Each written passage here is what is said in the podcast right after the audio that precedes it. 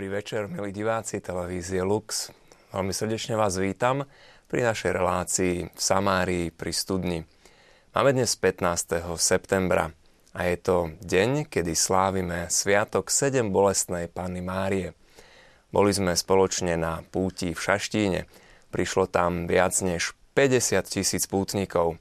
Spolu s nimi samozrejme slávili Svetu Omšu naši otcovia biskupy a otec kardinál Tomko zveril Slovensko pod ochranu sedembolestnej Pane Márii.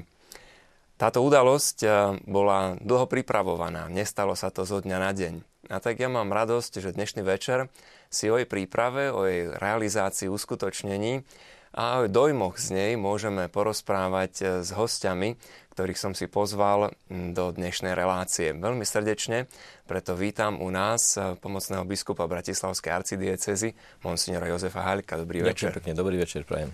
A tak tých takisto dôstojných pánov zodpovedných za prípravu, a predovšetkým zo strany mládeže, dôstojného pána Joška Pajerského. Dobrý večer. Dobrý večer, prajem. A dob- takisto a teším sa, že mám tu pri sebe môjho známeho priateľa Ondreja Chrvalu. Dobrý večer. Dobrý večer. A, milí diváci, tento dnešný večer je trošku taký netypický. Ako vidíte, je to zvláštne, že okolo stola sedí niekoľko kňazov a otec biskup. Sme tu všetci s kolárikom, ale dúfam, že vám nebudete sa báť. A, a napriek tomu budete nám posielať aj vaše podnety, vaše otázky. Budete sa pýtať, je to možné robiť prostredníctvom telefónneho čísla, kde môžete posielať vaše SMS správy na číslo 0905 60 20 a 60.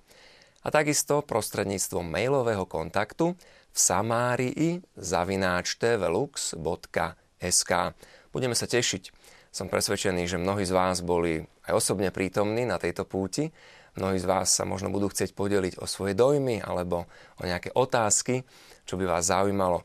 Nech sa páči, napíšte nám, budeme to sprostredkovať našim hostom.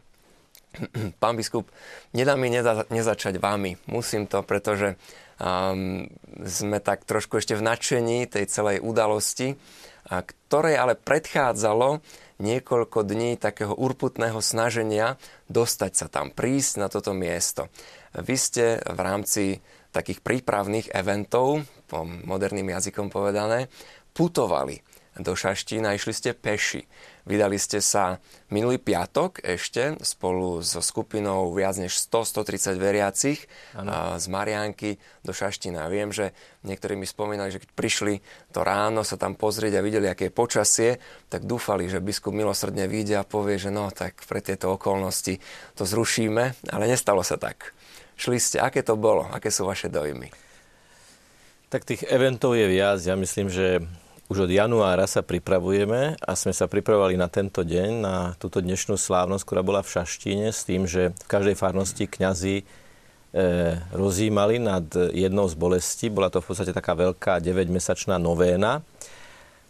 A tá púť vlastne bola akýmsi vyvrcholením tej prípravy, keď sme aj s organizátormi e, sa rozhodli, že vykročíme pešo z Marianky, čo je dôležité a významné marianské putnické miesto, do ďalšieho veľmi významného a dôležitého marianského putnického miesta Šaštína a že túto trasu absolvujeme pešo. To je vyše 60 km, 62 km. No a keď vznikla táto myšlienka, tak potom cez e, hľadanie mapy polných ciest a lesných ciest, ktorá existuje aj na internete a tak ďalej, vznikla trasa, po ktorej sme mali ísť a e, veľmi taký sofistikovaný organizačný, organizačné nasadenie potom e, spočívalo v tom, že, že tú puť sme nechceli len prejsť. Teda cieľom tej organizácie bolo, že aby sme to nielen topograficky absolvovali, teda z jedného miesta na druhé, určitý počet kilometrov, ale aby sme pri tomto prekonávaní priestorovej vzdialenosti prekonávali aj dve iné vzdialenosti, ktoré je lepšie, keď sú čím menšie. A to je vzdialenosť medzi človekom a Bohom a človekom a človekom. A toto nevyhnutne, tieto tri veci, aby bol človek blízko seba, blízko Boha a blízko ľudí, vynikajúcou príležitosťou na preklenutie týchto alebo preklenovanie týchto vzdialeností je aj putovanie, lebo je to smerovanie do určitého cieľa a ten cieľ ale už nejakým spôsobom predurčuje a determinuje atmosféru toho, toho putovania. Ja poprosím režiu, aby nám pustila niekoľko záberov, ktoré máme aj z tejto púte, ktorú ste spoločne absolvovali. Hovoríte vyše 60 kilometrov, ale nešli ste len jeden deň. Išli sme dva dni. Mali sme medzipristátie vo farnosti Malacky, v ktorej sa nám podobne ako vo viacerých ďalších e, farnostiach e, dostalo mimoriadne srdečného pohostinného prijatia zo strany pána dekana Hudeca, aj zo strany riaditeľa, riaditeľa školy a ďalších farníkov.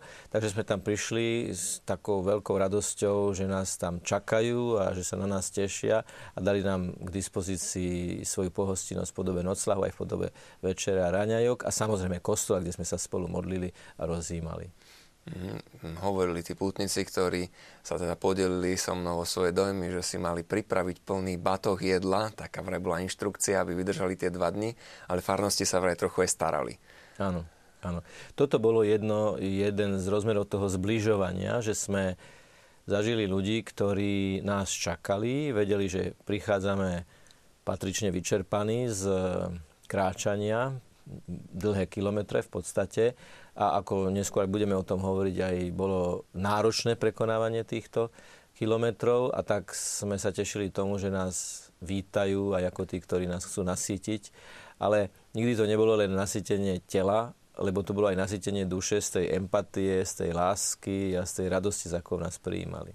Mm-hmm. Taká, taká ľudskosť, taká radosť, taká láska v tom bola. Veľa pozitívnych zážitkov. Um, Joško, ty si bol takisto účastníkom tejto púte, ak sa nemýlim? Áno, ja som bol tiež účastníkom. Dokonca musím priznať, že spolu ešte s viacerými organizátormi, som, ja som ju prešiel vlastne dvakrát a niektorí aj viackrát, lebo sme to chceli dobre pripraviť, aby, aby nevznikli nejaké kolízie. Aj tak sme ostali v niektorých momentoch prekvapení vďaka počasiu. Zablúdili ste? V jednom momente, ale asi iba na 100 metrov a hneď sme sa vrátili. Bol tam taký maličký omyl. Takže tiež som prešiel touto púťou a tak za seba môžem povedať, že, že som rád nielen preto, že som robil niečo pre, pre tých mladých, že som videl, že boli spokojní aj, aj tak, ako tak duchovne nasýtení alebo posilnení, ale aj mne samému to dalo čosi. Mm. Ty si koordinátorom pre mládež Bratislavskej arcidiecezy. Väčšina tých ľudí, ktorí s vami putovali, boli mladí ľudia? Väčšina boli mladí, aj keď bolo, bolo aj niekoľko starších ľudí, aj keď e, ťažko to nejak definovať. E, boli prihlásené aj nejaké deti, ale keď sa ráno rozpršalo, tak, e, tak potom rodičia usúdili, že by to nebolo múdre. Myslím, že najmladší účastník mal 12 rokov, ak sa nemýlim. A myslím, že tam bolo aj niekoľko dôchodcov, ale tak gro väčšina boli mladí ľudia, stredoškoláci, vysokoškoláci a potom aj nejaká pracujúca mládež. Zaujímavé bolo, niektorí mi spomínali, že teda malo vás prísť okolo dvoch stovák, prišlo v skutočnosti trošku menej ľudí, asi odradených práve tým nepriaznevým počasím, ale nebolo to tak, ako to zvyčajne býva, že ľudia odpadávajú po ceste, ale vraj vám pribúdali. No, to bolo zaujímavé možno čím viac sme sa blížili k Šaštínu, tak niektorí si to možno tak aj trochu skrátili, že pridali sa e, či už z Malaciek, tam sa pridali napríklad e, školáci, pretože piatok už bol normálny deň školského vyučovania, tak tam sa dosť veľa školákov pridalo e, zo základnej alebo hlavne zo strednej školy a potom aj v tých niektorých dedinkách. Takže začali sme podľa registrácie okolo 130 a keď už pred Šaštínom počítali od kríža, ktorý išiel na začiatku až po tých, čo zberali ranených v úvodzovkách, tak myslím, že bolo niečo cez 200. Mm. Pán biskup, kedy prišla prvá kríza? Bola nejaká taká fyzická, ktorú bolo treba prekonať? No, musím úprimne povedať, že, že nie.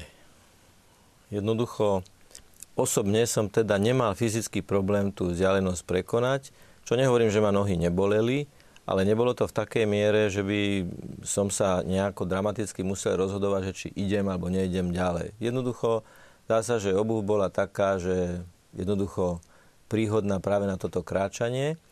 ak nazveme krízou prekážky, ktoré boli naozaj nečakané, veľké kaluže, ktoré bolo treba nejakým spôsobom prekonávať a obchádzať, že teda 130 ľudí sa muselo vlastne zoradiť do husieho pochodu a tak prejsť po okraji nejakom 10-15 cm okraji vedľa mláky, lebo ďalej už bola, bol nejaký porast alebo bola kukurica alebo čosi takéto, tak toto by sme mohli nazvať takou, takou krízou, ale to bola tiež otázka trpezlivosti a jednoducho e, uchopenia tej situácie takej, aká nastala. Ja som tam nepočul ani jedno jediné slovo reptania to bolo také veľmi budujúce. Že jednoducho situácia je taká, aká nastala a bereme ju tak, ako prichádza a snažíme sa ju, snažíme sa ju riešiť. Čiže vydržali to všetci.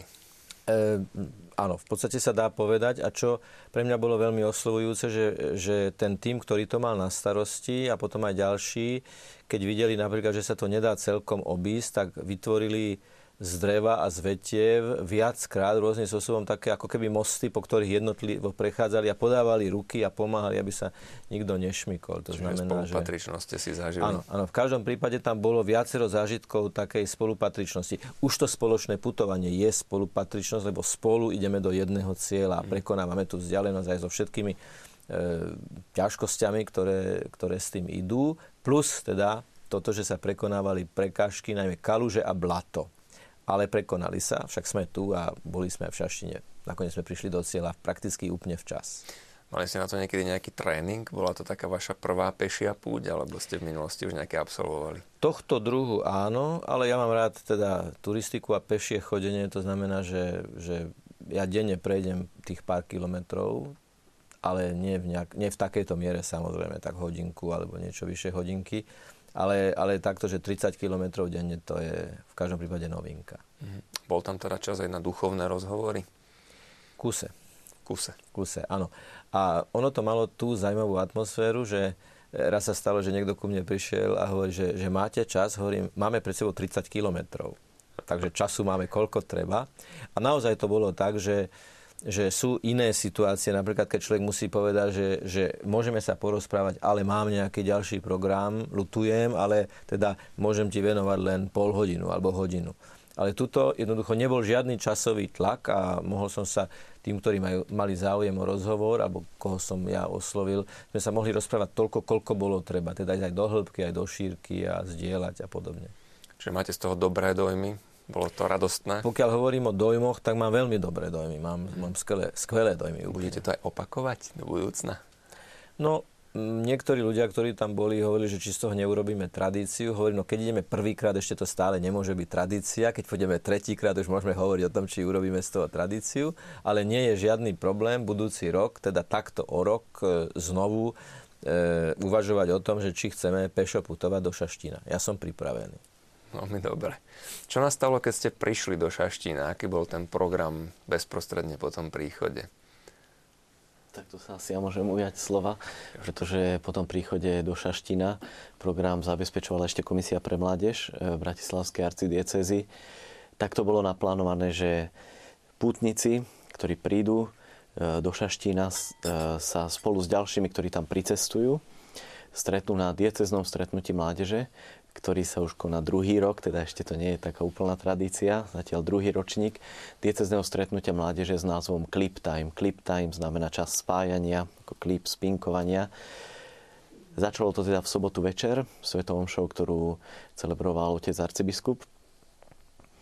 Prišli ešte aj ďalší mladí a začal program. Ten sobotný večer bol, bol ponúknutý viac ako aj niečo také veselé a zábavné prišli, e, prišli nejakí speváci, ktorých majú mladí radi, ako Janajs, Simona Martausová a jedna chorvátska kapela, Octoberlight. Takže bol koncert v Kultúráku.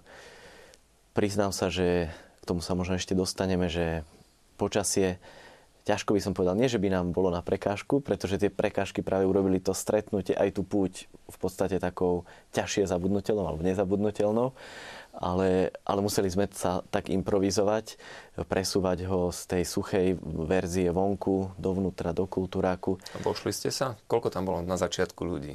Na začiatku e, tam bolo okolo 300 ľudí. Čiže to bolo mládež z Bratislavskej arcidiecezy. Tak, mládež z Bratislavskej, takže to bolo Potom tam, bolo tam pomerne veľa aj dobrovoľníkov, pretože tí sa chystali aj na nasledujúci večer, o ktorom bude asi viac hovoriť Ondrej, e, kde už bol, bol celoslovenský program pre mládež celého Slovenska.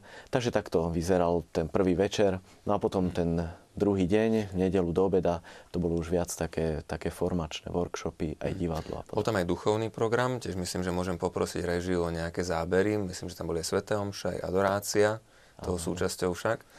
A, čiže to bolo také kombinované. Jedno i druhé. Tak, tak, aby si mladí prišli na svoje v tých všetkých rozmeroch. Mhm. Dobre, takže uh, Clip Time, uh, ktorý sa potom preklopil do 7 bolestnej. Uh, Ondrej, ty si uh, tajomníkom Rady pre mládež a univerzity konferencie biskupov Slovenska. Čiže to akoby zastrešuješ ešte tak, taký jeden level vyššie, by sa dalo povedať. V čom spočíval ten váš program? Náš program je takou veľkou zaujímavosťou, pretože obvykle ako keby rada tak uh, hovorí s biskupmi, že čo je dobre pre mládež, kam to posunúť. A teraz to bol naopak. Biskupy Slovenska na pléne v marci ako keby dali zadanie rade, že chceli by sme, aby sa spravilo niečo celoslovenské pre mládež pri púti 7 bolestnej Panny Márie.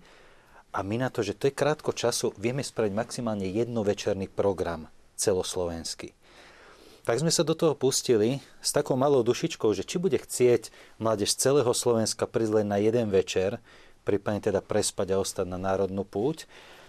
No výsledok bol prekvapivý. E, najprv sa nám hlásilo tak 200-300 účastníkov, čo sme tak trošku predpokladali a zrazu za posledné dva týždne to vystrelilo. Na, nakoniec sme mali tisíc ľudí z celého Slovenska, plus teda mládež Bratislavskej arcidiecezy, ktorí tam plynule prešli teda z akcie Clip Time. Mm. Takže vlastne v nedelu večer o 6.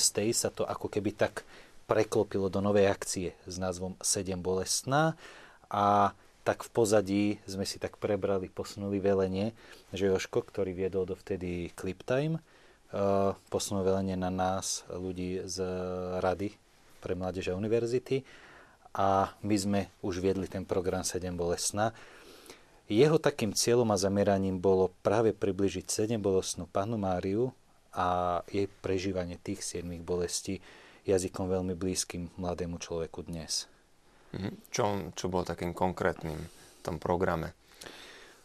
programe no, začínal dramatizovaným ružencom. Mm, to tiež myslím, že môžem poprosiť režiu, lebo máme niečo, mm. máme adoráciu a potom dramatizovaný ruženec. Uh, ruženec v tom, že vlastne modlil sa riadne ruženec, mm-hmm. ale na začiatku predtým uh, boli v takých scénkach predstavené uh, niektoré, uh, boli predstavené tie zamyslenia, desiatky, tajomstva, s tým, že vlastne bola tam taká dvojscéna. Na jednej strane biblická scéna, toho zastavenia a na druhej strane niečo z dnešného reálneho života, ktoré sa s tým bezprostredne spájalo. Hm, Prepač, ešte tu nám pozeráme, že toto je večerná adorácia. A to je záber z adorácie uh, tesne pred polnocou, adorácie, ktorú viedli novokňazi Slovenska, mm-hmm. ktorí v zápätí na to o polnoci mali svetú omšu práve tu nás otcom biskupom, Josifom Halkom.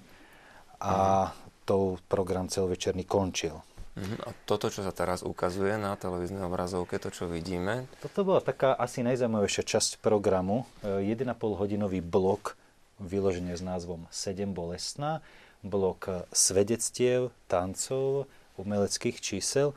Ale kľúčové na tom boli práve svedectvá, a to svedectvá žien, matiek, ktoré si prežili bolesti podobné bolestiam Panny Márie. Či oni do toho vstupovali pomedzi to, čo Ehm, čo bol tento program, tak do toho vstupovali svedectva. Ťažko povedať, čo do čoho vstupovalo. Vždy bolo svedectvo a to svedectvo potom bolo podfarbené umeleckým číslom, ktoré ho zvýraznilo. Uh-huh. Alebo práve, že nejaký, nejaký tanec, nejaké umelecké číslo niečo nadznačil a potom to svedectvo mm, tak vysvetlilo, doplnilo, že sa to spájalo jedno s druhým a nadvezovalo. A vlastne tie umelecké čísla práve a, tak symbolicky a konkrétne e, ukazovali a zdôrazňovali, čo sú tie bolesti Panny Márie, ako ich môžeme aj dnes prežívať a ako sa s ním môžeme stretať v konkrétnom živote. Mm-hmm. Um, na tomto programe 7 bolestná hovorí, že už bolo účastných okolo až tisíc ľudí. viac než tisíc ľudí. No, tisíc ľudí sme mali v registrácii. Ale e, samozrejme boli všetci ľudia dobrej vôle, čo prišli na ten večer, mali možnosť prísť pred, prednostne teda do baziliky vchádzali tí, čo boli registrovaní a potom ktokoľvek prišiel, doplnil kapacitu a myslím, že to kulminovalo počas Sv. Omše o 7 hodine večer, kde bol kazateľ mocec Maroš Kufa. To sme videli v predchádzajúcom zábere, áno, to sme nestihli okomentovať. Hej. No a na tejto Sv. Omši bazilika bola plná do posledného miesta, to bol neprehľadný dáv a asi 2000 ľudí bolo v bazilike, ale toľko isto bolo zároveň pred bazilikou, pred veľkoplošnými obrazovkami. Takže m, mm, takých 4000 ľudí tam bolo a myslím, že nie oveľa menej bolo práve na tom programe 7 bolestná e, s tými svedectvami. Tam mohlo byť, tiež bola plná, plná bazilika vnútri, pretože vlastne do baziliky sme to presunuli tiež kvôli dažďu alebo obave z dažďa. A pôvodne, pršalo nakoniec. No pôvodne mal byť program na inom mieste, otvorenom, vonkajšom. Presunuli sme to ale do baziliky a myslím, že priamo počas programu nepršalo, ale tam to veľa závisí od príprav. Že vlastne tam popoludní už pred večerným programom mali bežať generálky a cvičenie, ktoré sa nemohlo pokaziť. A myslím, že práve vtedy pršalo. Takže dobre, že sme to dali pod strechu. Mm. Bolo to trošilinku iné, pretože posvetný priestor nám ponúka trošku iné možnosti ako nejaké vonkajšie pódium. Museli ste niečo orezávať, že ste niečo nemohli realizovať? Máličko, máličko. Vraj sa prvýkrát postavilo pódium priamo v bazilike. To vraj nikdy nebolo, tak som aspoň počul. Či to nikdy nebolo, by sme sa museli opýtať eh, tých, čo pozná históriu baziliky. Toto neviem presne, ale bolo postavené pódium vlastne medzi hlavným oltárom a prvými lavicami. Bolo postavené pódium, ktoré uh, pomohlo ľuďom dostatočne dobre vidieť celý program. K tomu určite treba povedať takú vec, že v situácii, keď hrozí, že silný dážď spôsobí možno, až zdravotné ťažkosti stovka mladých ľudí, ktorí by boli v tom nádvorí, tak v takejto situácii jednoducho bolo racionálne presunúť ten program do baziliky. Ale treba povedať, že tí, ktorí tam boli, boli upozornení na to, že stále prežívame eucharistickú prítomnosť Ježiša Krista. Aj keď tam bude ten program, ktorý pôvodne mal byť vonku, ale vonku byť naozaj z objektívnych dôvodov nemôže, e, boli vyzvaní k tomu, nech sa snažia prežiť ten program ako, ako ľudia, ktorí sú v chráme, ktorí sú v kostole. Toto, toto, toto bol ako taký veľmi, veľmi dôležitý moment. A e, myslím si, že tam nebolo nič také, čo by bolo priamo v nejakej, nejakej konfrontácii s tým, že sme v chráme. Konec koncov je to, je to tak v poriadku, lebo ani vonku by nemalo byť nič také, čo by... Len, len čo je nezvyklé a čo je nezvyklé a naozaj to e, môže vzbudiť otázky, čo je nezvyklé, že sa v chráme dramatizuje niečo, čo, čo sa, je to nezvyklé. E, ako bolo povedané, jednoducho bolo to zrejme prvýkrát a na dlhú dobu určite aj posledný krát, zase ak by nastala nejaká, nejaká krízová situácia.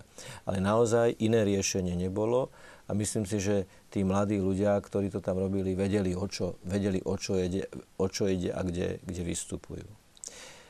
Ten dramatizovaný rúženec za všetky ostatné programy v konečnom dôsledku, dôsledku ja to vnímam ako, ako veľmi symbolickú vec, že uviedli ste ako moderátor program a na obrazovke sa objavilo eucharistické požehnanie. To možno, že to bol omyl, ale ak to aj bol omyl, bol to veľmi dobrý omyl, lebo tu sa ako si stretlo to, čo vy ste povedali s tým, k čomu všetko smeruje. Veď v konečnom dôsledku všetko smeruje k tomu, aby sme verili v Kristovú eucharistickú prítomnosť a prijali jeho požehnanie. Všetko ostatné sú ako keby lúče alebo cesty, ktoré vedú do tohto stredu. Takže vnímam aj teraz, pred niekoľkými sekundami sa to stalo ako veľmi symbolické to, že sa na obrazovke objavilo to, k čomu všetko smerovalo, čo bolo veľmi podstatné. No a potom už prišli tie, tie ďalšie zábery.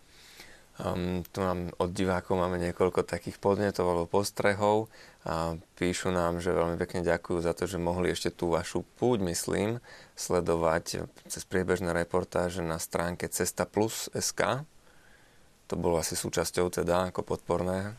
podporné. Môže Môžem ja povedať, jeden fotograf bol práve na to a putoval s nami od začiatku, aby to zmonitoroval a vlastne on posielal fotografie. No a potom e, z tohto portálu Cesta Plus e, si vytipovali nejakých pútnikov, ktorých vedeli, že že im môžu poskytnúť nejaký materiál na reportáž. Takže bol som svetkom toho. Ja som teda nepísal nič, ale, ale ako, ako tak priebežne vždy po nejakom úseku si sadli k tomu a zapísali. A myslím, že je to také aktuálne aj moderné online sledovať aj takto písomne priebeh nejakej akcie. Mm-hmm. Ďalší divák nám hovorí, že často sa medzi ľuďmi vraví, že na Slovensku každý tak trochu na svojom piesku, organizuje vlastné akcie. To, čo vravíte zase, ale prípada, ako by bol veľmi dobre ten program skoordinovaný. Ako vnímate to, že sa podarilo všetky tieto aktivity naplánovať a tak vytvoriť spoločnú jednotiacu líniu, ktorá dostala posolstvo 7 bolestné medzi veľkú skupinu ľudí? Mali ste z toho radosť. To, to je jedna zvláštnosť a to je veľké špecifikum tohto víkendu, ktorý končí, predloženého víkendu, že totiž to uh, je to ešte zložitejšie, než sa zdá. Pretože sa stretli tri subjekty, a to je Komisia pre mládež Bratislavskej diecezy, Rada pre mládež Univerzity konferencie biskupov Slovenska a samotný Salesiani Dom Boska, ktorí sú domáci páni tam v Bazilike. A vlastne my, tri subjekty, sme sa stretali asi pol roka na pravidelných poradách a jednak sme sa veľmi silne spoznávali medzi sebou, začali sme veľmi úzko spolupracovať a mm, naozaj to, tu, tu boli tri rôzne organizácie, ktoré vošli do tak úzkej spolupráce, že to vyznelo ako jedna línia, totálne spojená, čo je čo je pre mňa jedným takým veľkým božím znamením práve také jednoty v cirkvi a spolupráce, že sa to dá, je to možné. A možno to navonok ani človek nespozoroval, že sme si tak podali štafetu ten nedelu podvečer. A o tom, o tom to aj je, o dobrých vzťahoch, o dobrej spolupráci. Napríklad treba povedať, že program 7 bolestná odfungoval uh, z veľkej časti na dobrovoľníkoch z Clip Time, že vlastne oni skončili svoju akciu ale tí istí ľudia začali potom pracovať pre radu. Plus my sme doplnili nejakých našich dobrovoľníkov, pretože z 300 ľudí to narastlo na 1300. Ale e, vlastne tie isté týmy fungovali ďalej, zmenilo sa velenie, tak povediac, ale e, tá spolupráca tam bola úplne citeľná. Dalo sa prejsť s jednými ku druhým, dokázali ste to potiahnuť ďalej. Videl som však na vás aj dnes večer, keď ste prichádzali, že nejaká tá káva musela tomu asi napomôcť. Však Takisto bolo to také aj únavné. Ešte možno k tej spolupráci, ja by som chcel tak vyzdvihnúť alebo hej, počiarknúť aj takú veľkú ústretovosť, ako aj Ondrej povedal, zo strany domácich Salesianov. Možno ešte aj taká vec, že v minulosti, už neviem koľkoročná tradícia to bola, že vždy pred 7 bolesnou vlastne Salesiani organizovali taký večer s názvom Agape. Tak tento rok, ako keby toto išlo tak trochu do úzadia a dali priestor nám, a e, v Rade pre mládež aj komisii, ale v podstate oni nám vo všetkom vychádzali v ústrety. A že dobrá spolupráca bola so Salesianmi. Istotne, aj to sa ukázalo aj vtedy, taká tá ústretovosť, keď, prišli, keď bolo treba hľadať krízové riešenia, lebo keď sa všetko dopredu naorganizuje a tak, dobre, dohodneme sa pri stole a tak. Ale keď príde už nejaké krízové riešenie, treba meniť varianty, tak to bez ústretovosti by nešlo a išlo to veľmi, veľmi dobre a za to sme vďační. Ja som tak obdivoval, že vlastne Salesiáni ohostili dnes e, veľkú púť národnú, asi najväčšiu za posledné roky, keďže je rok 7 bolestnej a stále počas celého večera alebo dvoch dní predtým my sme čokoľvek mohli sa ozvať, na všetko reagovali, vychádzali nám v ústrety, aj keď mali také svoje, dačo veľké, veľké na druhý deň, tak vyloženie doslova aj o 4 ráno sa dalo niečo riešiť a a vždy to bolo možné. Mm, otec biskup zo strany teda biskupov, konferencie biskupov, aká bola spolupráca? Ten výsledok sme videli a môžeme sa mu tešiť a je to výsledok e, dlhodobejšej spolupráce, pretože my sme sa so Salesiánmi aj ako, ako organizátori viacerí samozrejme stretávali a e, jednoducho sme dohodovali veci, ktoré sa týkali tohto dňa, ale aj samozrejme viacerých dní. Takže potvrdzujem, že ako tento deň potvrdil, tak tá spolupráca má dobrý výsledok. Mhm. Máme tu aj nejaké poďakovania. Pán Nemčík nám ďakuje, hovorí, že bolo to nádherné stretnutie pri nohách 7 bolestnej z gymnázia svätého Andreja. Vypravili autobus mladých ľudí, ktorí sa mnohí stretli so 7 bolestnou po prvý krát. Bola to skutočná púť aj plná odriekania, pohodlia, priestoru, času, ale púť, kedy sme mohli byť bližšie pri nohách našej matky a bližšie aj sami pri sebe. Ďakujú a teda my tiež veľmi pekne ďakujeme za, za tento mail a za príspevok, ktorý sme dostali. Je tu ešte taká ďalšia otázka, ku ktorej by sme sa mohli trošičku pozrieť. Zaujímalo by ma, píše divák, že či dnešný sviatok je spojený aj s odpustkami. Aké sú podmienky, napríklad Sveta v Bazilike, a ďakuje za reláciu, hoci je dnes sviatok a mnohí iní majú voľno, tak ďakujem aj týmu samozrejme, ktorý to umožňuje. Pán biskup, vy ste na to asi taký najkompetentnejší. Áno, účasť na tejto svetej omši za obvyklých podmienok, ktoré sú pri iných odpustkoch, e, ide s plnomocnými odpustkami. Takže dnes bola možnosť ich získať. Ja ešte doplním, ak sa dobre pamätám, tak bolo 9 takých sviatkov určených. Aj na stránke av.kbs.sk sme ich mali všetky vypísané, kedy bolo možné teda tieto plnomocné odpustky aj získať. Pred nami ešte zostávajú, myslím, 3. Ružencová Panna Mária, obetovanie Panny Mária nepoškodené počatie 8.12. Takže nebola to posledná príležitosť, ale ešte budú nasledovať aj ďalšie 3-6. Už sme teda do tohoto času absolvovali vrátanie toho, toho dnešného.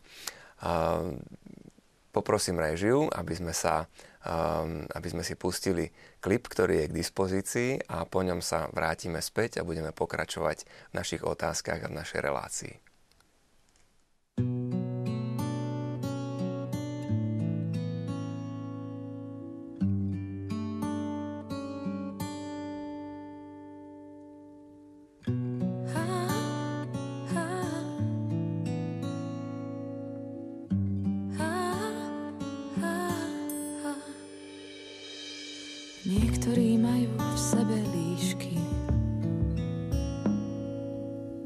Pretvárke žijú a hľadia z výšky. Niektorí majú v sebe vlkov, ľúbiť sa chcú len so zárukou. Stále sa mení naša viera, človek blíži viac jak zviera, ktoré povahu nepredstiera. Aj konec válajú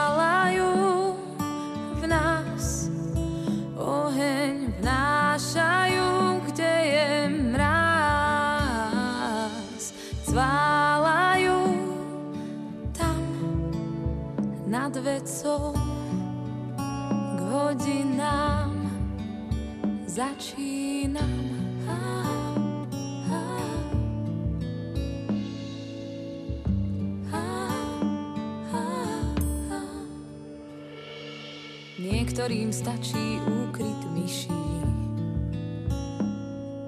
Nevedia, že je niekto vyšší, niekto vyšší. Iní sa chvália perím páva, ktoré však časom opadáva. Slobodu stále o vzťah, prosím, zrkadle sa už pýtam, kto si, toľko je zvierat, ktoré nosím aj konec válajú v nás. Oheň vnášajú, kde je mráz. Sválajú tam nad vecou k hodinám, k hodinám.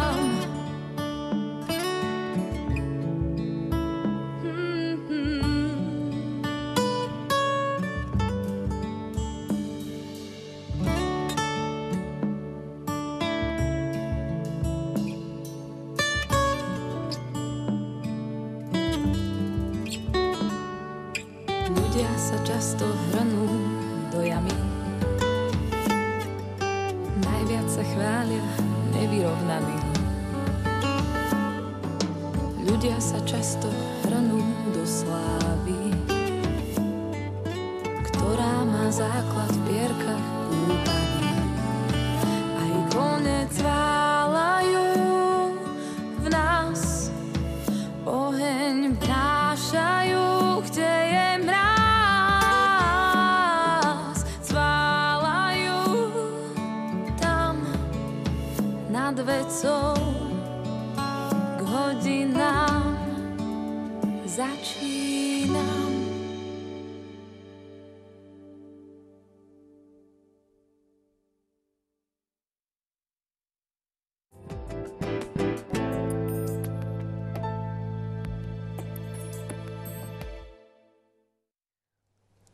Vítajte späť pri sledovaní našej relácie Samárii pri studni.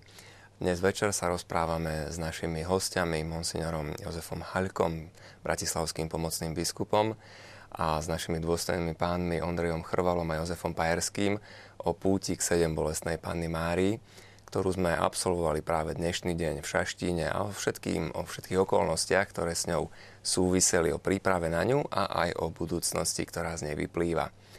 Um, diváci nám posielali niekoľko otázok a podnetov aj medzičasom. Ešte sa niekto teda pýtal, pán biskup, že na tej púti, ktorú ste vy absolvovali z Marianky pešo až do Šaštína, či niekto z pútnikov zapochyboval o tom, že to treba za daných okolností dokončiť vôbec v tom nečase?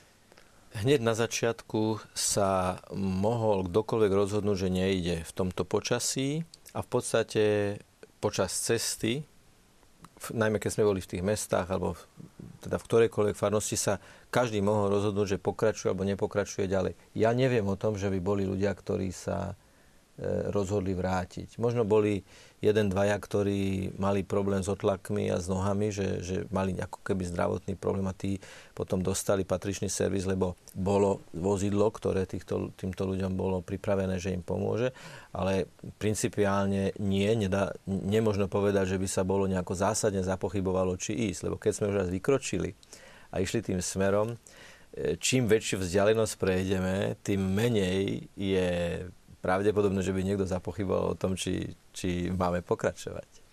Takže to vydržali nakoniec, tie pochybnosti sa prekonali. Áno, ale v tom, je, v tom je taký veľký duchovný rozmer. Myslím si, že e, aj, aj to putovanie je symbolom niečoho, čo človek prežíva aj v každodennom živote, že keď si myslíme, že sme v slepej uličke a blížime sa, blížime sa, blížime sa, vždy zistíme, že tam nejaká kľúčka je, že niečo sa dá otvoriť. Ale nemôže to človek urobiť nemôže si to človek všimnúť v polovice tej slepej ulice. Si s tou takou dôverou musí ísť a veriť tomu, že Boh, boh nejaký ten priezor otvorí. A teda skúsenosť hovorí a aj celá tá spiritualita úcty voči sedem bolestnej Panne Márie je o tom, že ona e, v tých veľmi veľkých bolestiach, ktoré prežívala, stále mala v srdci tie slova, ktoré počula pri zvestovaní. Že jej syn sa bude volať synom najvyššieho a jeho kráľovstvu nebude konca. A toto platilo aj vtedy, keď Ježiša držala v náruči a videla ho zomierať na kríži. Alebo za ním zavalili ten veľký náhrobný kameň, keď, keď ho pochovali. To je jedna taká zaujímavá vec, ktorú som si možno chcel nechať až na neskôr, ale keď ste to začali, tak sa spýtam. Um, viacerí ľudia naznačujú občas, že sedem bolestná ako patronka Slovákov, či to nie je predsa len akási vyjadrenie takého pasionizmu, že Slovensko a utrpenie a bolesť a teda prečo sa orientujeme práve týmto smerom a prečo práve sedem bolestná. Ale ja ako kňaz mám dojem, že to nie je celkom tak, že by to šlo týmto smerom. E, predovšetkým treba povedať, že e, povedať, že to Slováci a nikto iný, to jednoducho fakticky nesedí. Niekoľko desiatok rokov pred postavením e, chrámu Sedembolesnej Panny Márie v Šaštine postavili v severnom Taliansku v istom meste tiež baziliku Panny Márie siedmých bolestí, teda Panny Márie sedem bolestnej. To vonkoncom nemožno izolovať len na Slovensko, že tí bolestinskí Slováci, ktorí sa len e, nejako, nejako zaoberajú svojimi bolestiami a sú pasívni, že to len oni a ostatní nie. Tak toto vonkoncom ako historicky neob, neobstojí, ani fakticky neobstojí. A vždy si musíme uvedomiť, že Pána Mária je na nebo vzatá, to znamená má účasť na víťazstve svojho syna. A aj keď hovoríme o sedem bolestnej, my v podstate hovoríme o sedem radostnej. Pretože v tej vernosti, s ktorou, s ktorou ona prežila tie svoje bolesti e, a prežila a verila tým slovám, ktoré boli povedané, teda že nezapochybovala o tých prvých, to, o tých prvých prísľubeniach, to potom prerástlo do toho, že je ona sedem radosná, to znamená prežíva plnosť radosti. S tým ale, že z kríža dostáva, ako to A dnes naznačil pán kardinál Jozef, otec kardinál Jozef Tomko v Šaštíne, že dostáva nové poverenie byť matkou ľudskej civilizácie, ľudí žijúcich na Zemi. Hľa tvoja matka, hľa tvoj syn. Dochádza k akejsi, keď to tak chceme povedať, mystickej adopcii. To znamená, áno, ona je oslávená, ona je na nebo vzatá, ona má účasť na víťazstve svojho syna a k tomuto víťazstvu má pomáhať svojim synom a dcerám, ktorí ešte putujú E, do nebeskej vlasti, tak povediac, tu, tu na zemi. To znamená, že povedať, že Panna Mária, sedem bolestná, tu si Slováci zvolili, pretože sú bolestinskí a pasívni, jednoducho neobstojí. Myslíte, že toto bolo dostatočne vysvetlené aj počas tých niekoľkých mesiacov, ktorým nám bežal rok bolestnej Panny Márie? Určite, určite, pretože e, v tých rozjímaniach, ktoré kňazi e, tých jednotlivých farnostiach mnohých teda ponúkali svojim veriacím, e, bolo vždy nejaké vyústenie do, do toho pozitívneho, do života.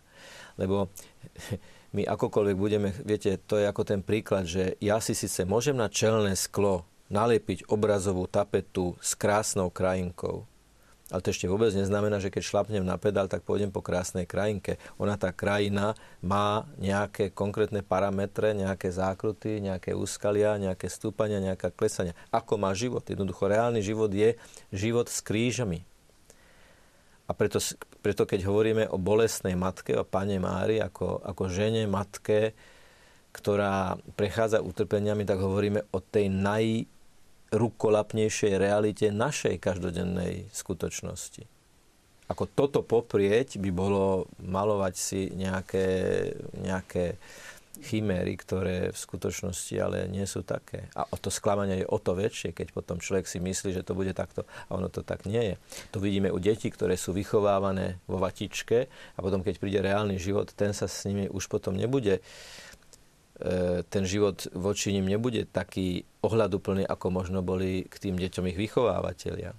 To znamená, e, rozímanie o sedem bolestnej je rozímanie o tom, ako zvládať realitu, ktorá príde bez ohľadu na to, či to chceme alebo nechceme. Spomenuli ste teda, že boli ponúkané materiály, ktoré kňazi teda dávali ďalej do farnosti. Ako to fungovalo a trošku keby ste vysvetlili tú prípravu alebo tá ten beh toho roka 7 bolestnej. Kňa, kňazi, kňazi dostávali isté podklady, ktoré boli inšpiráciou k tomu, aby e, robili teda každý mesiac rozímanie o jednej bolesti. Boli samozrejme slobodní v tom, že si to dotvoria, alebo oni sami si vytvoria alebo domyslia tieto materiály. Dôležité bolo, aby každý mesiac e, v určitom čase dostali tí veriaci impuls a uvedomili si, že smerujeme k tomuto dňu, ktorý práve dnes sme zažili aby to nebolo len také, že, že si 14. septembra uvedomíme, že aha, že zajtra je 15., ale že sa na to pripravujeme, že to vidíme ako, ako dlhodobý cieľ, ktorý ale už aj realizujeme v tej našej, našej realite mhm. každodennej. Niektorí hovorili, že ten rok bol zorganizovaný pomerne tak dosť rýchlo. Dalo sa to zvládnuť? Zdá sa vám, že to šlo? Myslím, že dva mesiace len pred, hneď po skončení roku svätého Cyrila Metoda sme pristúpili teda k tomuto, že konferencia biskupov Slovenska vyhlásila tento nový rok eh, sedem bolestnej Panny Márie. Iste máte aj vy tú životnú skúsenosť, eh, čo tu teda sedíme, že ak sme sa pre niečo rozhodli s nadšením, tak potom sa to dá. Ak sme sa pre niečo rozhodli s vedomím, že chceme, aby to prinieslo dobré ovocie a veríme, že to dobré ovocie priniesie, tak sa to samozrejme dá. Tam nejaké tie časové limity alebo, alebo horizonty môžu zohrať určitú úlohu, môže, môžu to urobiť ťažším, ale niekedy aj veľmi rýchle rozhodnutia sa dajú relatívne dobre zorganizovať a realizovať. Mm. Vy ste tiež kňazmi našich diecez, používali ste aj tieto veci, ktoré boli k dispozícii. Podarilo sa vám ich presadiť, alebo teda pretaviť do vašich kázní a do vašich katechéz? Tak prichádzali nám mailom z dekanátov Myslím, že to bývala po väčšinou druhá nedela v mesiaci, až na niektoré výnimky. Boli to také pestré materiály, takže a myslím, že tak to bolo aj myslené, že nie teraz všetko použiť do kázne, ale mňa to vždy inšpirovalo keď som zobral tak buď nejaký príklad, alebo tá myšlienka, alebo niekedy to prepojenie s aktuálnym Božím slovom z tej nedele. ale dalo sa z toho načerpať. A napríklad zaujímavé boli aj potom aj také praktické, myslím, že tam bolo napríklad, že za čo sa môžeme modliť rúženec, hej, že úmysly a tak prepojené s tou bolesťou, alebo že aké si môžeme dať predsavzatie. A keď som to tak niekedy zopakoval, tak na to mi potom aj tak ľudia reagovali, že ste sa prišli opýtať, za čo sa teda mám modliť, alebo ako ste to navrhli, o čo by som sa mohol snažiť. Čiže cítili ste záujem zo strany veriacich, podarilo sa do toho zapojiť ľudí. Hej. Stiahli ste ich trošku, hej? Ondrej, aká je tvoja skúsenosť tak za tie ja mesiace? Som, ja som od diecezu ďalej, som z Trnavskej diecezy, aj tam pôsobím, ale postup je ten istý vlastne. Uh, mal to záber celoslovenský, prišiel nám tie materiály a môžem potvrdiť to, čo Jožko hovorí, že boli veľmi, veľmi široké. Bol tam čas nadvezujúce na Evangelium, bol tam čas príklady zo života, uh, bol tam čas o tej bolesti samotnej, čiže naozaj to bolo, nielenže na kniazovi, ako si to dotvorí, ale mali sme veľmi, veľmi takú širokú paletu, ako si vybrať a akým spôsobom tú bolesť spomenúť práve v tú nedelu. Či už nadviazané veľom, alebo čisto o bolesti hovoriť, alebo nejaký príklad len použiť do toho, čo je. Takže dalo sa vyberať, dalo sa, dalo sa s tým pracovať pekne. Mm. Skúste nám ešte trošku vysvetliť, ak by som vás mohol poprosiť, to, čo vy vlastne robíte. Koordinátori pre mládež, na úrovni diecézy, čo to znamená, čo to znamená na úrovni konferencie biskupov Slovenska, potom pre tú radu pre mládež a univerzity, ak sa nemýlim. Joško. Tak ja som e, v tejto úlohe alebo v tejto službe myslím, že môžem povedať, že taký nováčik, ešte nie ani rok, tak sa do toho zaučal, možno Ondrej by to, Ondrej by to vedel tak, e, tak lepšie z nadhľadu povedať, ale tak koordinátor pastorácie mládeže v tej dieceze, ja sa snažím na to aj tak pozerať, že Dôležité je možno viac tá mravenčia práca vo farnostiach, v spoločenstvách, konec koncov osobná práca, ale je dôležité vytvárať aj nejakú tú platformu, kde sa, kde sa spojíme, kde urobíme niečo, nie veľa, hej, nie nejakých veľa spoločných akcií, lebo to by sa iba išlo z akcie do akcie, ale za rok aspoň, aspoň jednu alebo dve, keď cítime, že naozaj všetci máme ten istý cieľ a že nás niečo spája, tak v oblasti práce s mladými. Toto je asi úlohou tej komisie pre mládež. A potom sa tu už prakticky vyjadruje rôznymi, rôznymi činnosťami, ako napríklad formácia animátorov, alebo potom organizovanie takýchto eventov, e, také sieťovanie, prepájanie tých spoločenstiev, farnosti a tak ďalej. Možno, mhm. Ondrej, ty to budeš vedieť lepšie povedať. Možno takou zvláštnosťou Komisie pre mládež pod biskupom je, že je v zázemí tá prvoradá e, činnosť je vo farnostiach, naozaj v, mladí, v spoločenstvách mladých, v tom praktickom živote. Aj veľa to závisí aj od kňaza vo farnosti, aj od animátorov, lenže práve Komisia pre mládež má poskytovať to zázemie. Jednak ozaj miesto stretnutia, ako Joško hovorí, jednak takú určitú formáciu, ktorú si farnosť sama nedá, ale na také odbornejšej úrovni, ako taký jednotiaci prvok diecezy, vieme dať kvalitnejšiu formáciu pre tie spoločenstva z farnosti. A o tom, o tom to je, že má také určité odborné know-how, ktoré môžeme vo, v kvalitnejšej miere ponúknuť farnostiam a robiť im pozadie. Čiže nejde o to nejak stiahovať do centrály, mm-hmm. ale práve naopak z centrály pôsobiť tak, aby vo farnostiach život sa rozvíjal s konkrétnymi mladými. A častokrát tá naša práca ani nie je s koncovými mladými, ale s animátormi. Pretože ak ja keď spravím víkend pre 20 animátorov a oni potom prídu domov a každý má 20 mladých, ja som ovplyvnil 400 ľudí. Kdežto keď zoberiem 20 mladých priamo z nejakého spoločenstva, stále je to 20. Mm. Toto všetko samozrejme nejde bez toho, aby ste spolupracovali s mnohými dobrovoľníkmi. Jozef, ty si chcel spomenúť svojich dobrovoľníkov, bez ktorých by sa to nikdy nepodarilo. Rád by som ich spomenul, myslím, že sa to tak patrí, lebo, lebo napríklad, keď sa vrátime teda aj k tomu, e, k tomu programu teraz okolo 7 bolestnej, ako je to Púť, Clip Time, ale potom aj ten celoslovenský program, v podstate pracovalo na tom vyše 100 dobrovoľníkov plus ešte účinkujúci. Hej? Tých nepočítame do toho.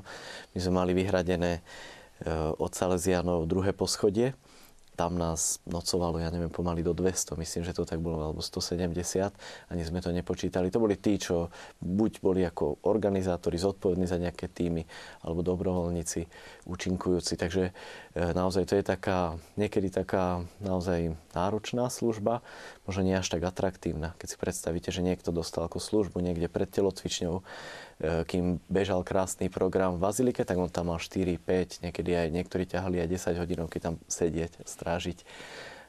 Isto im patrí vďaka. V podstate som chcel tak nejak ukázať, že tam v Šaštine sa to, sa to tak belaselo, ale takýmito dobrovoľníkmi. Mali takéto tričko. Pred seba trošku. Tak to je, aby to bolo vidieť. Mm. Takto ich bolo, sa mohli rozlíšiť a vlastne boli v rôznych službách od, ako som spomínal, od, od toho security týmu, registrácia. E, sme sa tak aj smiali na tom, že keď sa e, chystala e, registrácia tej tisícky zaregistrovaných ľudí na večerný program, tak mali trošku aj stresy, že sa chystali ako na tisícročnú vodu pri tých stoloch, pri tých stánkoch strávu pripraviť, aj celkovo ten program zabezpečiť, technika, ale naozaj veľká vďaka im patrí. Väčšina tých ľudí bola z Bratislavy v tom prípade? Tak, uh, neviem, neviem, či väčšina, možno ani nie, ťažko povedať. Veľa bolo aj z Bratislavy, ale zase boli sme posilnení aj pre ten náš program a hlavne pre ten večerný, aj od inakaďal v tomto bola taká spolupráca.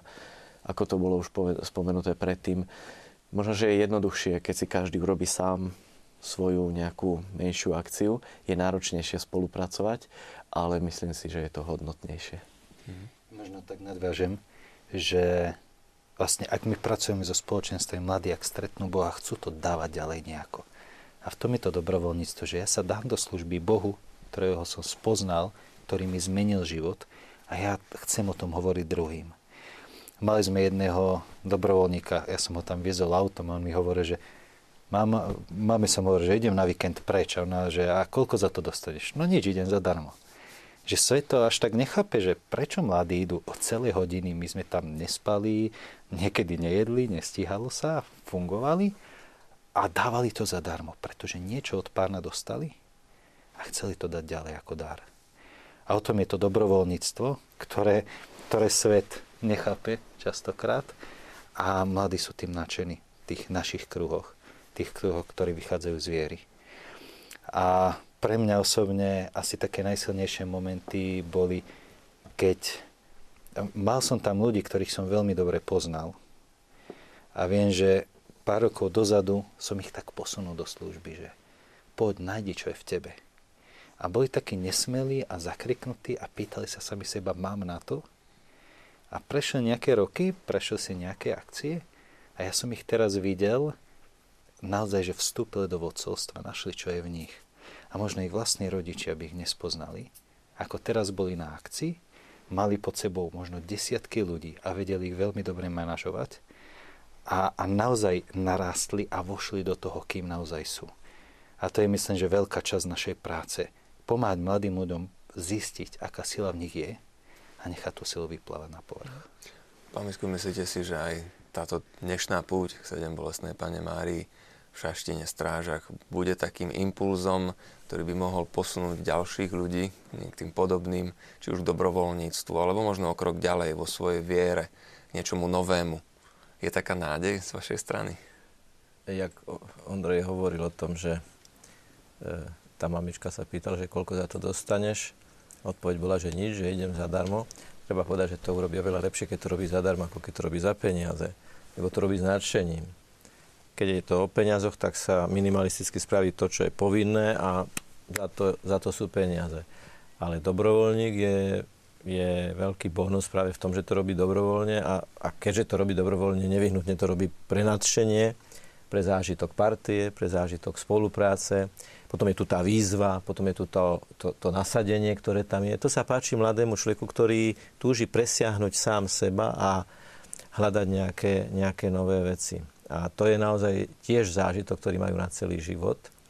A treba povedať, že ja neviem, či je to aj v tomto prípade, ale poznám podujatia, kde prišli ako dobrovoľníci mládež, ktorá, povedzme, ani s církou nie je veľmi, veľmi blízko, ale nejaká idea sa im páči a prídu a takto spoznajú spoločenstvo veriacich a nájdu cestu ku Kristovi. Neviem, či v tomto prípade to takto mohlo byť, ale, ale v tom širšom zmysle slova to dobrovoľníctvo vytvára aj priestor na pozitívnu komunikáciu medzi mladými ľuďmi v rôznom stupni afinity voči, voči cirkvi a voči viere. keď je to niečo pozitívne, na tom sa dá spolupracovať cez to sa dá potom spoznať aj, aj to, čo je zdrojom toho nadšenia u niektorých. Vy ste hovorili, keď sme mali trošičku pauzu, že ste nestavili ten program um, 7 bolestná ani clip time na nejakých veľkých ťahúňoch, ale že ste sa to skôr snažili postaviť na takých obyčajných ľuďoch, ako povedať. Možno poprosím režiu ešte o ďalší klip, ktorý by sme tam mali mať z tanečnej kreácie jedného divadla. Um, ak by ste to okomentovali, čo to bolo a teda tú myšlienku trošku ešte rozviedli, že ste tam neťahali nejaké hviezdy, ale tak myslím, že toto je konkrétne tanečné divadlo tak, ktoré je dosť známe, Aha. ale naozaj ten program nesnažíme sa stavať na menách, ktoré pritiahnu. E, neznamená to, že ľudia, ktorí tam prídu niečo predstaviť, nie sú kvalitní. Práve, že kvalitní sú. A dávame si záležať na tom a spoznávame ich, že, že veľmi dobre si spravia svoju robotu, ale nie je to o menách, aby ľudia neprišli za nejakými senzáciami, ale aby tam stretli živého Krista a prijali ho do života. Takže uh, tí umelci, ktorí tam prichádzajú, sú vždy akísi sprostredkovateľia a cez nich je vidieť niečo ďalej a niečo viac. A práve o toto nám ide, aby sa ľudia neúpli, uh, tí, čo prídu, aby sa neúpli na nejakú osobu, ktorá je úžasná, má meno, ale aby videli to, čo je ďalej za tým. A čo je toto konkrétne, čo pozeráme? To je nejaká kreácia, ktorá sa týkala ukrižovania? Alebo neviem. Uh, Vy ste hovorili, že ste boli väčšinu času v pozadí, v zákulisí. Áno, priznám sa, že ja som bol v zázemí, takže uh, my sme vytvárali takéto to technické fungovanie okolo. Ale ak sa nemýlim, toto je práve moment uh, um, bolesti Panny Márie na krížovej ceste. Uh-huh. Ale toto je moment Veroniky. Veroniky, ktorá uh, ako keby zvonku pomáha Ježišovi, je účastná na jeho bolesti. A na to naozaj nadviezovalo e, ďalšie svedectvo, ktoré, ktoré o tom hovorilo, že uh, ako pristúpiť, ako, ako ponúknuť pomocnú ruku. Máme tu jeden taký veľmi pekný mail. Um, drahý otec biskup, aj kňazi, ktorí ste organizovali. Milí sprievodcovia, chcem vás pozdraviť po návrate od našej matky zo Šaštína. Zúčastnili sme sa na tej pešej púti s našimi deviatakmi zo základnej školy matky Alexie. Počas púte sa vyskytli viaceré silné momenty, ktoré nás spojili a obdivuhodné bolo, že mladí dodržali silencium. Som nevedel, že aj to ste tam mali. Zameriavali sa na komunikáciu aj so sebou samým, aj s Pánom Bohom našim mladým a milo prekvapili. Je krásne vidieť spojenie mladých s kňazmi, reholníkmi a takisto aj so svojím biskupom. To všetko umocnilo dnešné prežívanie Sviatku 7 bolestnej ako nikdy predtým. Obdivujem aj výdrž otca biskupa a všetkých organizátorov. Tak vás pozdravujú. A ešte sa tu niekto ďalší potom pýta, že ako na vás reagovali ľudia, keď vás videli, keď ste prechádzali tou pešou púťou cez eh, jednotlivé dediny, miesta. Stretli ste sa s nejakými reakciami?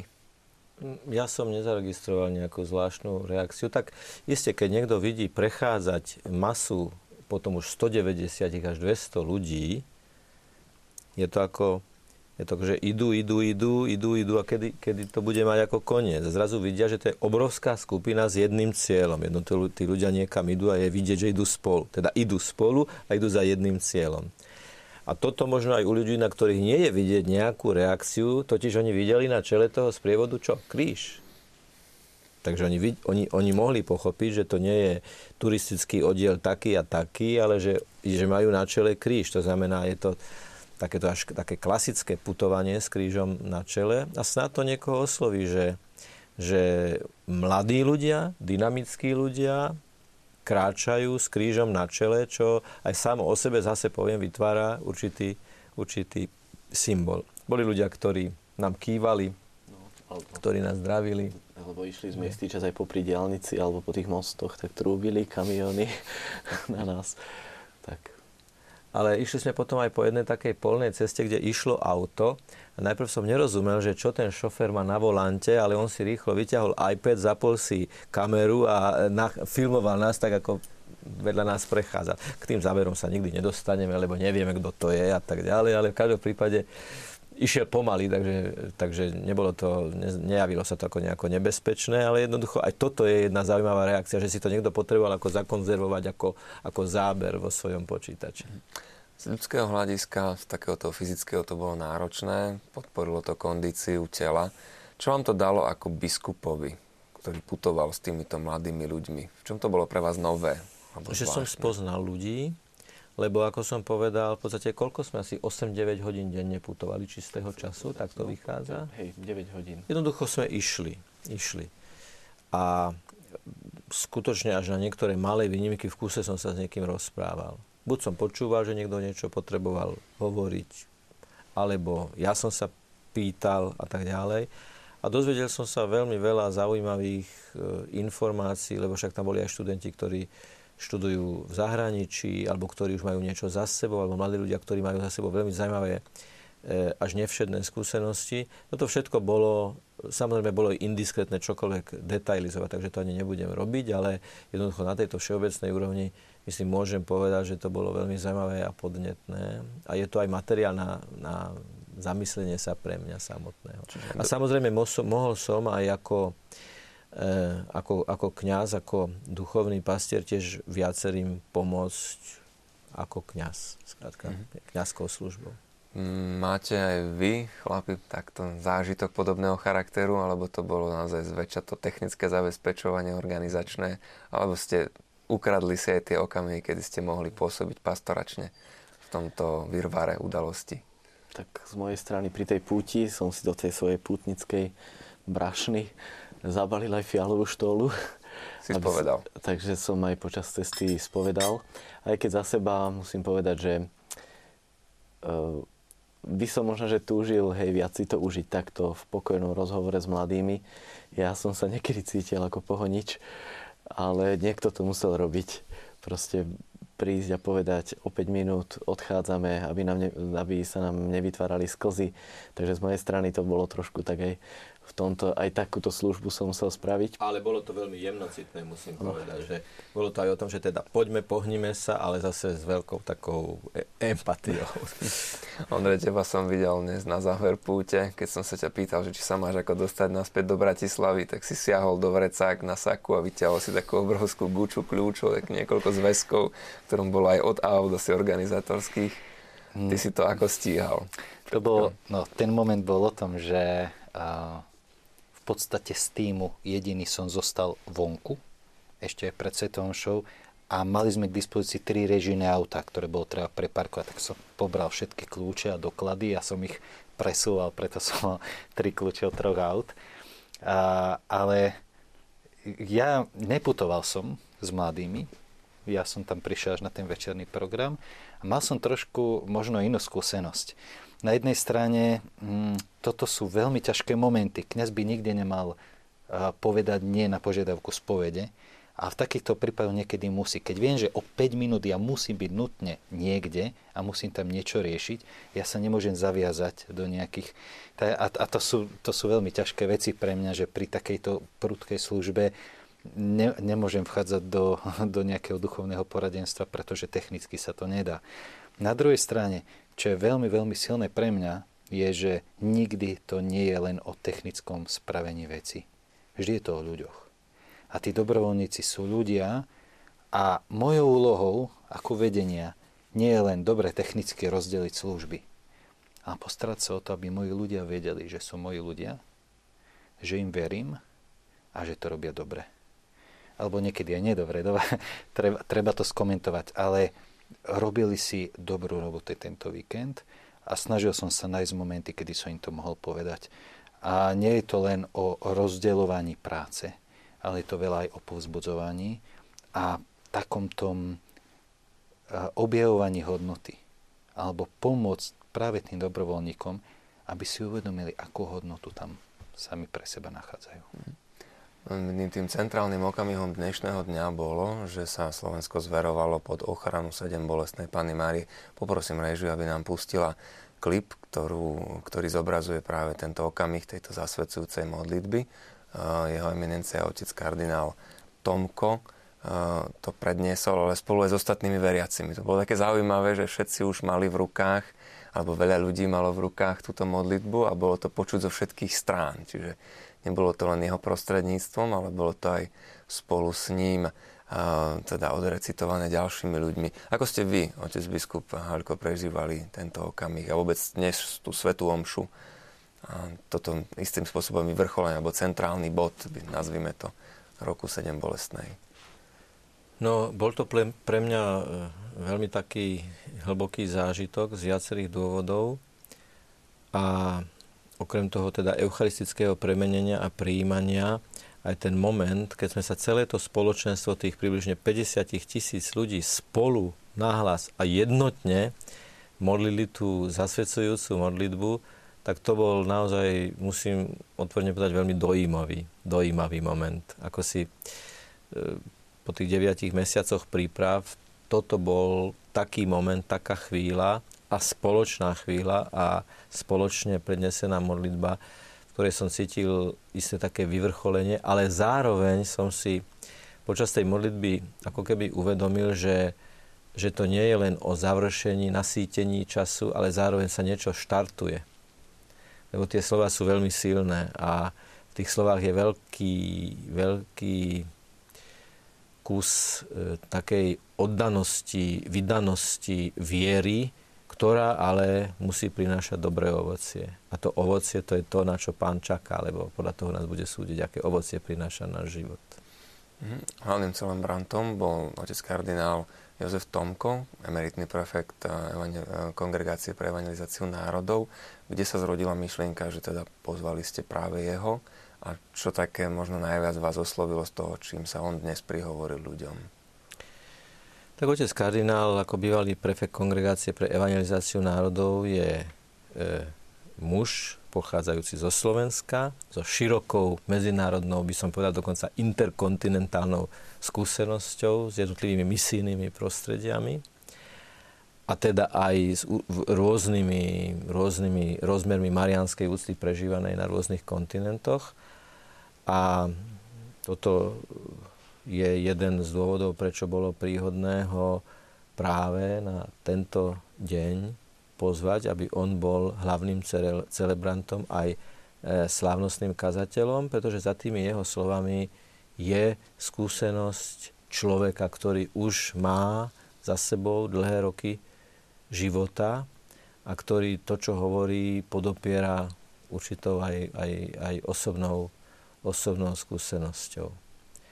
No a tie slova v tej kázni boli, boli ako veľmi silné aj v tom, najmä v tom som to vnímal, že nie je to, tak, tak, tak som tomu rozumel, tak som to pochopil, že marianská úcta nie je o reminiscencii na nejakú romantickú dávnu minulosť e, marianskej úcty slovenského národa. Aj to je v tom samozrejme zahrnuté, ale to, že tá marianská ústa sa dá ukotviť v tej konkrétnej realite človeka žijúceho na začiatku 21. storočia. Tá pasáž, kde toto naznačoval, kde o tomto hovoril, bola podľa môjho názoru istým takým vyvrcholením alebo takým, takým, takým tým myšlienkovým jadrom toho posolstva, ktoré tam predniesol. A v podstate treba povedať, že celý tento marianský rok nás má e, priviesť tomu prehlbeniu, teda rozumieť, čo to je, rozumieť, čo sú tie bolesti, ale rozumieť je nielen, aby sme to uchopili intelektuálne v zmysle nejakej vedomosti, ale aby sme to ukotvili v praxi. Aby, aby to ako si presiaklo do nášho duchovného života, do nášho nazerania na každodenné problémy, do budovania našich vzťahov a vôbec do nášho, nášho životného štýlu tu treba znovu povedať, že, že Ježiš zomierajúci na kríži v sile testamentárneho odkazu človeka, ktorý práve zakúša nenávisť tých, ktorí ho nechali ukrižovať, sa modlí za nich, sa za nich modlí a aj v tom istom rámci tejto modlitby hovorí hľa tvoja matka, hľa tvoj syn. To, nie sú, to, to sú slova, ktoré sú vykúpené krvou vykúpené utrpením. To sú veľmi silné slova v tomto zmysle slova. A e, je v nich zakodované už z mŕtvych stanie. Lebo to, ako Ježiš prežíval svoju smrť, v tom už bolo zakodované. Sú tam prvé výhonky z mŕtvych stania, totiž tej nepodmienenej, bezpodmienečnej Kristovej láske voči tým, ktorí ho nemilovali. On ich miloval napriek tomu, že oni ho nemilovali. Tom je už akési zmrtvých stane. A súčasťou tohto zmrtvých stania je ukázať, že pozrite sa na tú, ktorá verne žila Božiu vôľu a bude mať účasť na sláve svojho syna, keď bude vzatá do neba. Sedem bolestnou vyvrcholili niektoré aktivity pre mladých. Máme tu teda diváckú otázku a symbolicky je samotný jubilejný rok. Čo ďalej? Na čom môže stavať KBS? Aké sú ďalšie zámery? Čo mladý 7 bolestnou začala aj niečo ďalšie, speciálne, čo teda, aká je tá perspektíva, lebo rok 7 bolestný ešte neskončil, ano. dobre to chápem, ano. a teda ešte bude pokračovať, aké je to jeho pokračovanie, aká je perspektíva? No, v každom prípade e, ten rok pokračuje a budú pokračovať konec koncov aj kalendár, e, ktorý je prístupný na webe samotnej baziliky Sedembolestnej Pany Márie v Šaštíne naznačuje, že púte pokračujú, že púte budú ešte prichádzať. To znamená, že mm, tá dynamika pokračuje. Dokonca možno predpokladať, že, že, sa, na, že sa naštartovala istá dynamika, ktorá bude pokračovať aj, aj za horizont roku 2014 ale čo bude pokračovať ďalej, to v dnešný deň, keď vyvrcholil rok 7 bolestnej Pany Mária a on ešte bude pokračovať, by bolo predčasné hovoriť, pretože nemám ani nejak e, ako kompetenciu, ani mandát teraz e, naznačovať nejaké ďalšie veci. To je otázkou rozhodnutia biskupského zboru a určite bude čas, keď sa to bude dať potom konkretizovať. No. Ja môžem tak za mládež povedať, že vlastne pokračovanie je pripravené a bolo predstavené priamo na akcii pretože ako sa prelomil polmoc zo 14. na 15. tak sme využili číslo 15 a predstavili sme veľký projekt, ktorý sa chystá v roku 2015 a to je národné stretnutie mládeže s názvom P15, tak symbolicky nadvezuje na R13, to bolo ktoré bolo minulý rok v Ružomberku. P15 bude v Poprade od 31. júla do 2. augusta. príprav na No, tieto stretnutia sú prepojené so Svetovými dňami mládeže. Mm-hmm. V Ružomberku to bolo naraz počas Svetových dní mládeže v Riu. Tí, ktorí nemohli letieť, mohli zažiť Rio na Slovensku. Najbližšie Svetové dni mládeže máme v Krakove, tak povedať za horami. Tam pôjde oveľa viac Slovákov. Tam pôjde a určite vyprázdnime Slovensko a všetko pošleme za Svetým Otcom priamo. No ale nechcel sme ani zanechať tradíciu národných stretnutí mládeže, Takže P15 má pripraviť cestu práve na Krakov 2016, takže bude akýmsi začiatkom ročnej prípravy na Svetové dni mládeže v Krakove. Mm-hmm.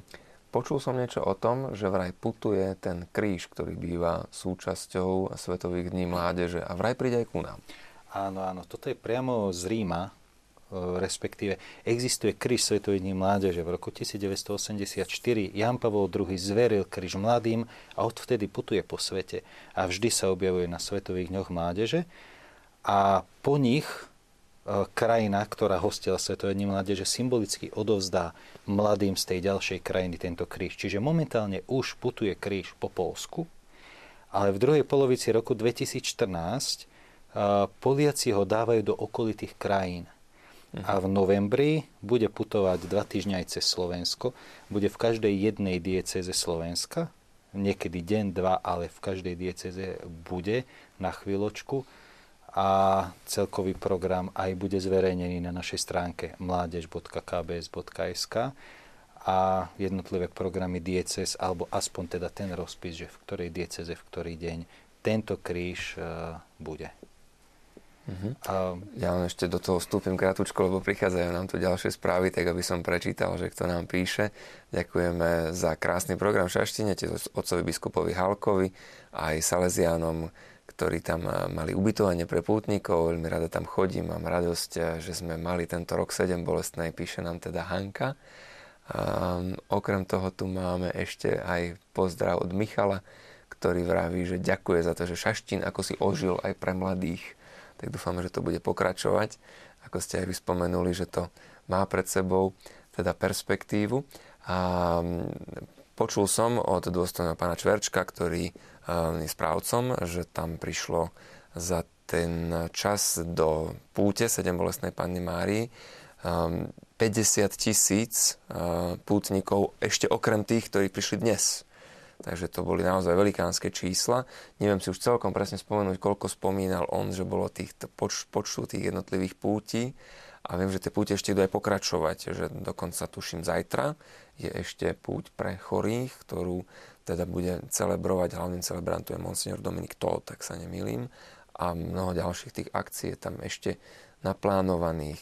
Takže tuto budeme mať ten kríž, ktorý pôjde po Slovensku. Čo je takým, ak môžeš niečo prezradiť dopredu, tá Poprad 2015, Áno. čo tam bude? Tak aspoň taká maličká predchuť pre mladých. No, keďže je to určitou prípravou na Polsku v 2016, tak chceme napríklad spraviť taký deň Polska. Čiže postaví sa to na tom výroku Jana Pavla II, ktorý prenesol práve v Poprade, skadiaľ raz odlietal z letiska ako pápež a povedal v tej taký známy výrok, že Tatry nie sú pohorie, ktoré nás rozdelujú, ale ktoré nás spája.